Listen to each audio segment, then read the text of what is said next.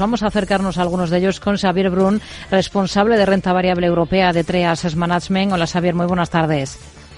Hola, muy buenas tardes. Hay varios nombres del sector automovilístico en el punto de mira esta jornada, entre ellos, por ejemplo, Renault. Eh, se están cotizando las cifras que presentaba al cierre de la última sesión. Eh, ¿Qué es lo que más anima a la cotización de la compañía? ¿Ese anuncio de dividendo o los resultados?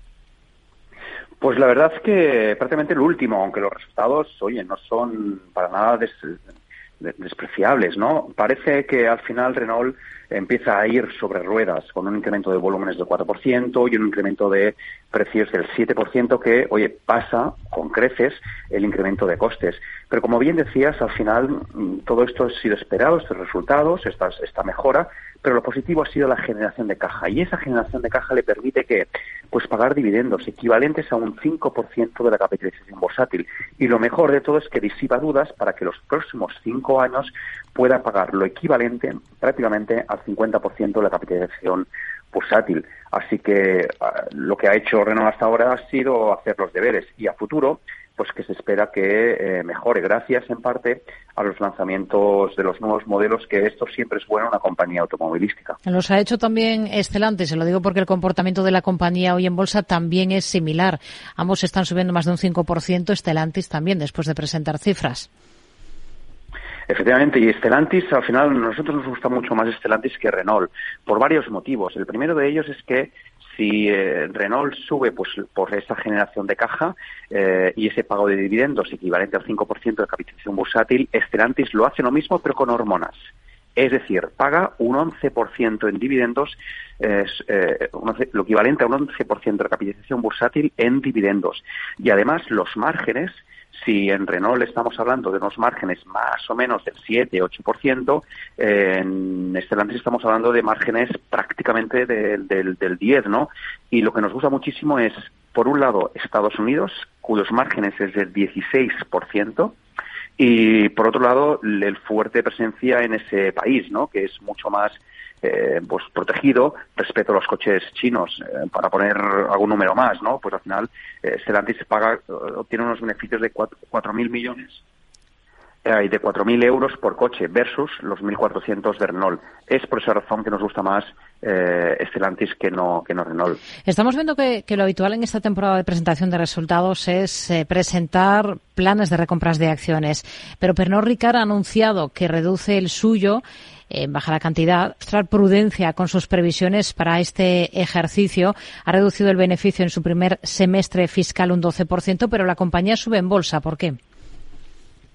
Al final es el ejemplo de eh, vende con el rumor y compra con la noticia.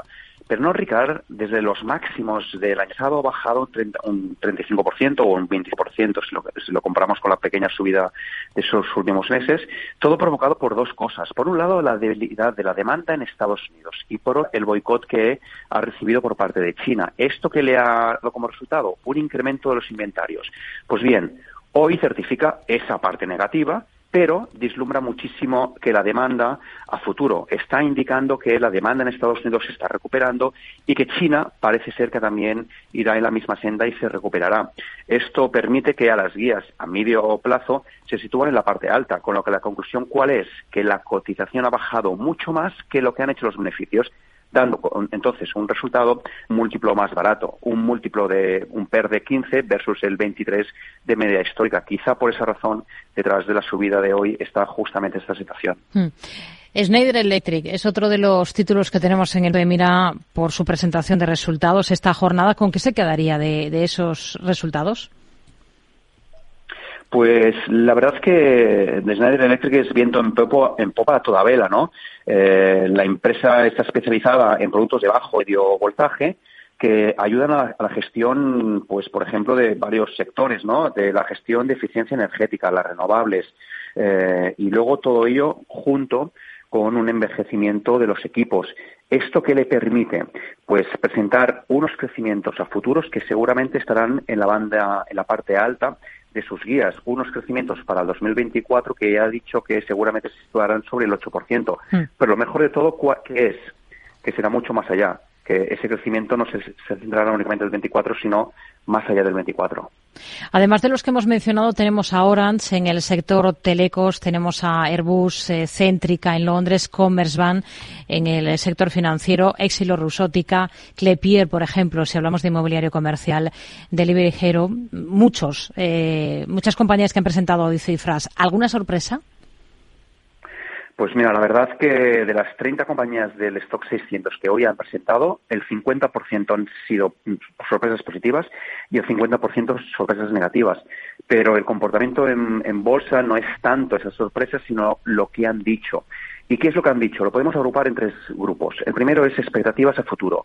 Eh, pueden ser positivas, por ejemplo, la de software Fornox, pues ha dicho que el positivo, el, futuro es positivo, o Commerzbank, y el resultado es subidas en bolsa o el segundo grupo es que han generado caja eh, mejor de lo esperado, como por ejemplo Legrand o la salmoneda Salmar. O el tercer grupo es el gancho de un pago de dividendo, tanto positivo, como lo que decíamos antes de coches, o negativo, como el caso de la química OCI, que está disminuyendo. Así que no es tanto el resultado en sí, sino lo que dicen que esperarán para este año. Nos quedamos con ellos. Javier Brun, responsable de renta variable europea de Treas Management. Gracias. Muy buenas tardes. Adiós, buenas tardes.